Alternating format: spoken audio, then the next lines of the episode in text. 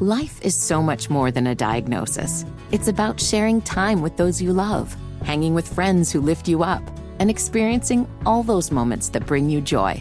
All hits, no skips.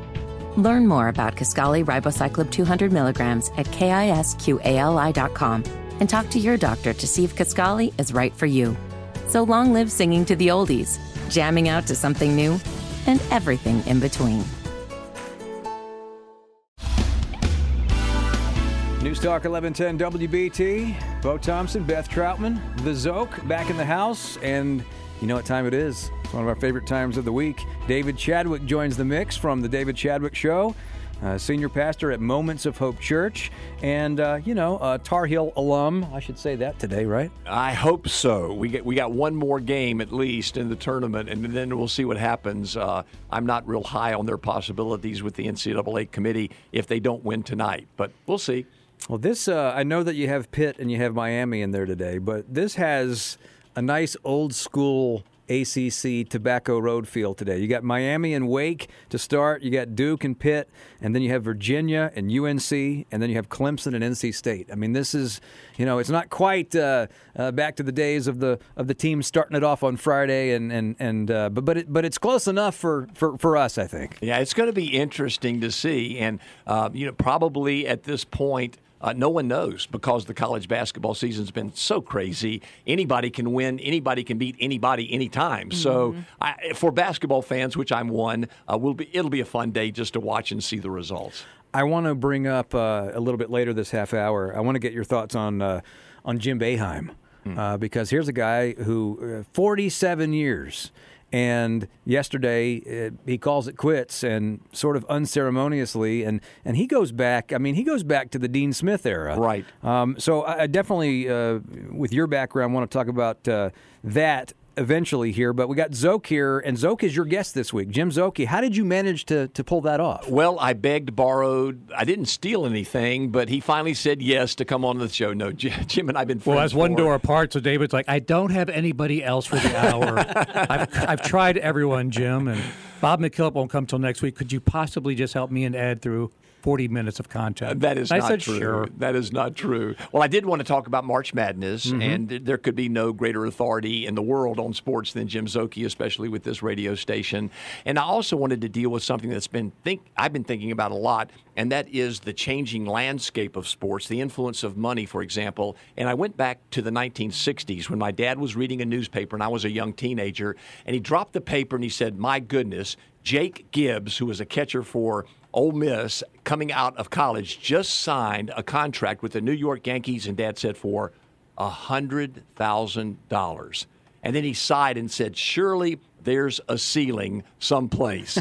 and here we are, you know, 55, 60 years later, and there's no ceiling. There's Oh, no wait a minute, wait a minute. The ceiling is the roof. Whatever that meant Uh, back what- in the day. Whatever that means. So I just asked Jim, from his knowledge of sports, that goes back to the 70s, what's going on? And will there ever be a place where money's not driving sports? And I think we talked about it a lot on the show, but we concluded probably not, No. that we can see right now. We're not there. We're not even close to there. In fact, it's growing when you look at college with the NIL and the transfer portal, which leads to more sponsorship money. I told David when we were talking that you know the things that used to get programs shut down, like SMU football, boosters paying money to kids to come play there, is now legalized. Yeah, it's encouraged. and that's what it is. And you can bet on the games on your phone without going to Vegas or having a bookie and all this and that. So if anything, it's growing and growing.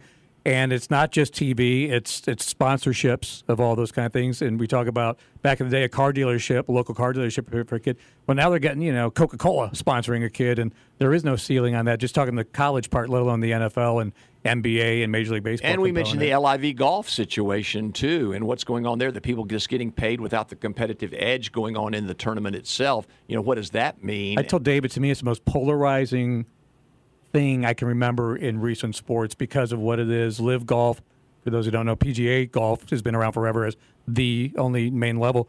The Saudis with this LIV golf tournament where many feel like they're laundering their image by paying cash money to have these great golfers, Phil Mickelson, Dustin Johnson, uh, Brooks Koepka, Bryson DeChambeau come play. They're paying them so much money, but yet there's not really a competition. It's just this whole marketing thing of they're paid up front. And so they're making all this money whether they win or not. and it's watered down the PGA Tour, so it's kind of ruined some aspect of the PGA Tour. It's watered it down, and yet they're taking cash money there. But the fan base is so polarized about, I can't believe you're taking that money from these people and their atrocities in their country just for the cash. Yeah, and we talked some about a comparison with Edwin Gibbons' work, The Rise and Fall of the Roman Empire, and he had several reasons why Rome fell, included within that a gross over infatuation with sex, an understanding of people not having a nationalistic fervor, the military being hired as mercenaries, a breakdown of the family, and that causing all kinds of problems in the Roman Empire. And then another one that Gibbon notes is a gross overinfatuation with sports. Well, I was wondering from a faith standpoint, as you look at the sporting world now and the way that culturally we revere and look at sports figures, how does that play out in the ways that we think about things like idolatry. Uh, exactly. I think it is a question of what's number one in your heart. And do you really believe that out of your faith in God flows everything else that should happen in your life? Or have you replaced that with an idol of a sports figure? Or Jim and I talked on the show this Sunday about gambling and how that addictive process occurs with even sports betting as well, which is, Beth, you said it well, an idol. It is replacing what's most important in your heart with something that doesn't last, that is disingenuous, that we have to wonder from one day to the next what's going to happen. And when that happens, I think a culture gets weaker and weaker and weaker. And if that's taking your time, that means you're being distracted from other core things like your faith and your family and your marriage. If you're looking at your phone placing bets or worrying about what next apparel item you're going to buy for your 12 favorite teams that you follow. Yeah, so we're talking about this whole idea of the place of sports in our culture, especially with March Madness, which, you know, when I played basketball back when at North Carolina, we got $15 a month for laundry. And we thought that was the biggest check possible. We'd use it, of course, to try to have clean clothes, but $15 a month laundry was a part of our four year scholarship. This is why college students don't wash their sheets very often. but now you look at these different deals of, you, you know, is it true that one particular quarterback who plays here in the state was recruited by another school for a potential $5 million contract? And unfortunately, he turned it down because of his loyalty.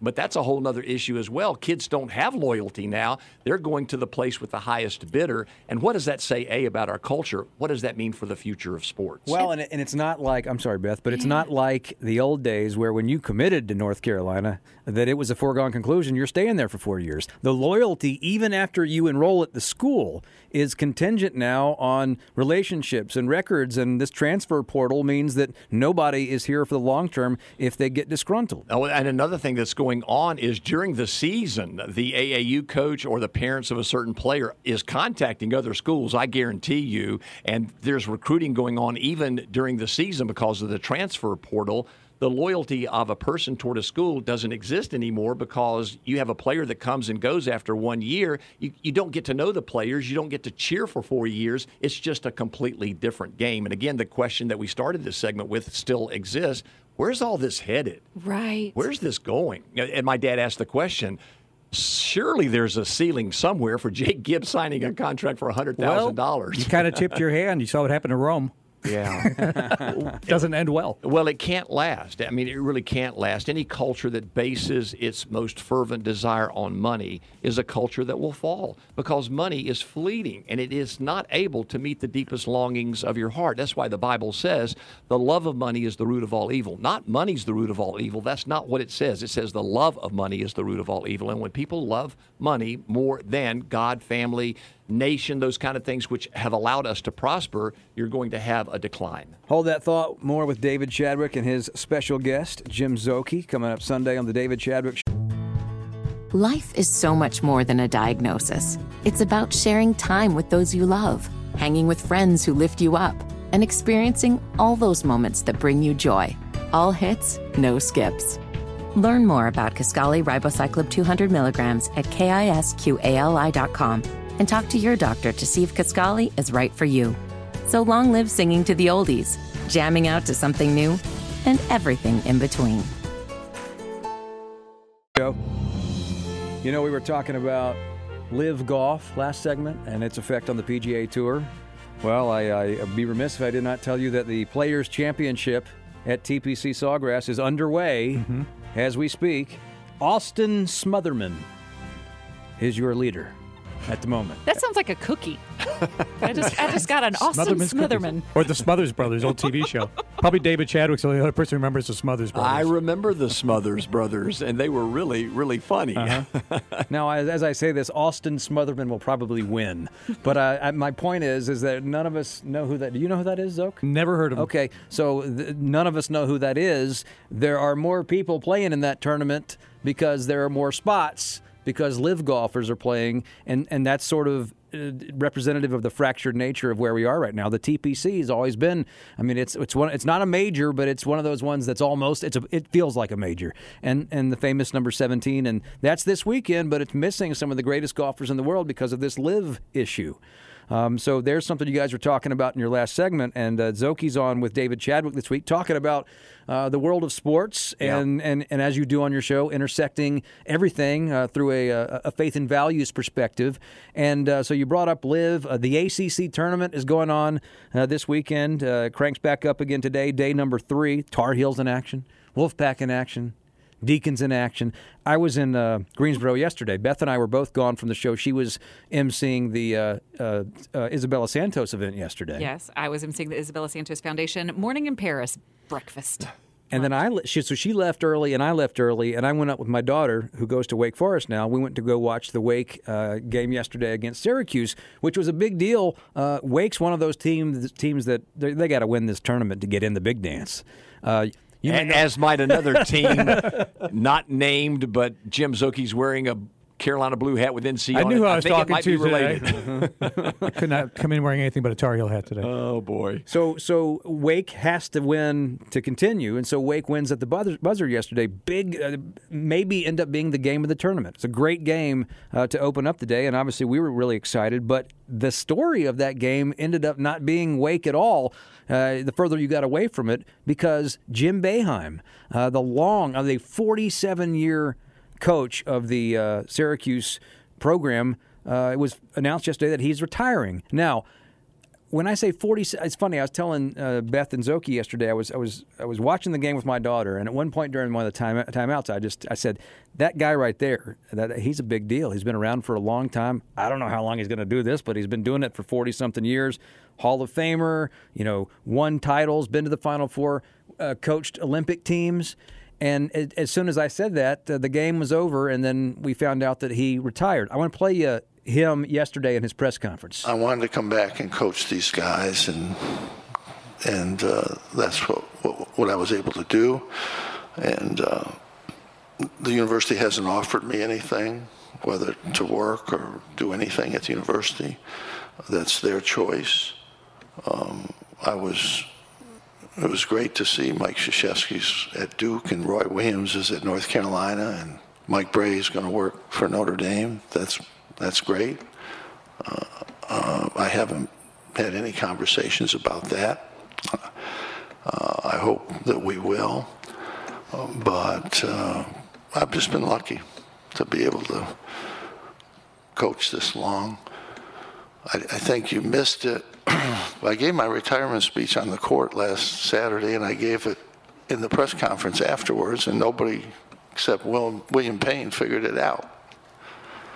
So, so are you, are you saying right now that you're, you, you- you're going to retire? This is up to the university. You, you want to come back? I didn't say that. Uh, okay, but, so what are you saying? You're not saying you're retiring, I but you're I not saying. I just said it. I don't know. So you don't know? Okay. I said this is up to the university.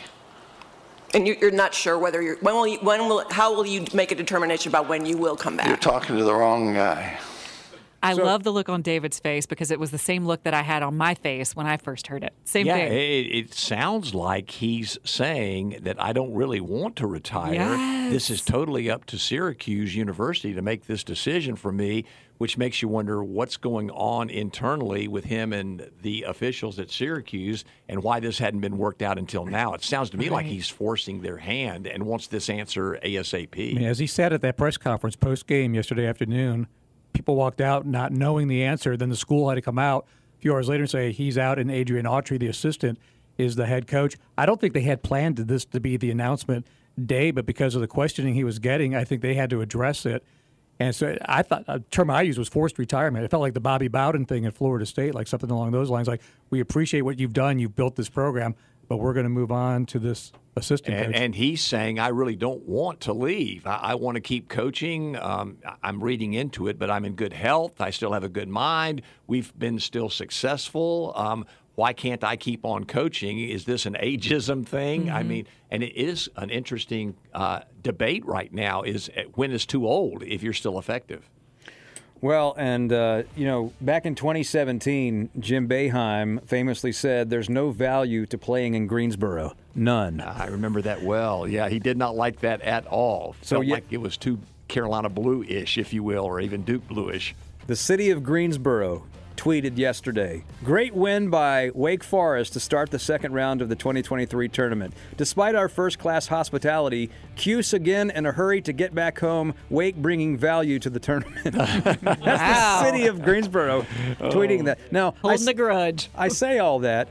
And part of me is, is that's kind of funny, but I'm also a little sad as a basketball fan that a coach with his pedigree and history sort of unceremoniously has that happen yesterday Yeah. because you and I both know. I mean, he goes back not just to the Roy Williams era. This goes all the way back to Dean Smith and yeah. even the, the days when you played. Yeah, exactly. And I remember him well. Uh, we're, we're not that far apart in the times that we played in Right. college. And I remember when he played in college, uh, you, you just regret that he couldn't go out on his own terms. I mean, Coach Smith went out on his own terms in 1997, made the announcement postseason. Roy did so a couple of years ago, went out on his way uh, after the season. Mike Krzyzewski debated as long as you want to, but he went out the way he chose to go out with a, a ceremony of a years long celebration. And now Jim Boeheim is just poof gone. It just doesn't feel right. And he purposely mentioned those names. He saw it in Yeah. that soundbite. Mike Brey included 24 years at mm-hmm. Notre Dame after being an assistant to K at Duke. So, I mean, he purposely made a mention of those coaches and how that's different than the treatment he's Yeah, getting. it, it feels like he's saying, and after all of my years here, guys, you're going to treat me like this. Don't I have the right to make my decision when I want to leave in my way? Mm-hmm. Uh, that's what it feels like to me. All right, we're running a little bit late. Uh, real quick, David Chadwick show Sunday uh, at eight o'clock. Jim Szoke is the guest for the entire entire hour. More of this and uh, more great stuff on the way. Yeah, beautiful sunshine out today, folks. Remember, if the sun comes up, there's always hope. David Chadwick and the Tar Heels play tonight on WBT. The Sky. I, am not playing Bo, you still have eligibility. but I could make a 15 foot jump shot. I still think I could. You're a friend of the program, right? Thanks. Yes. All right.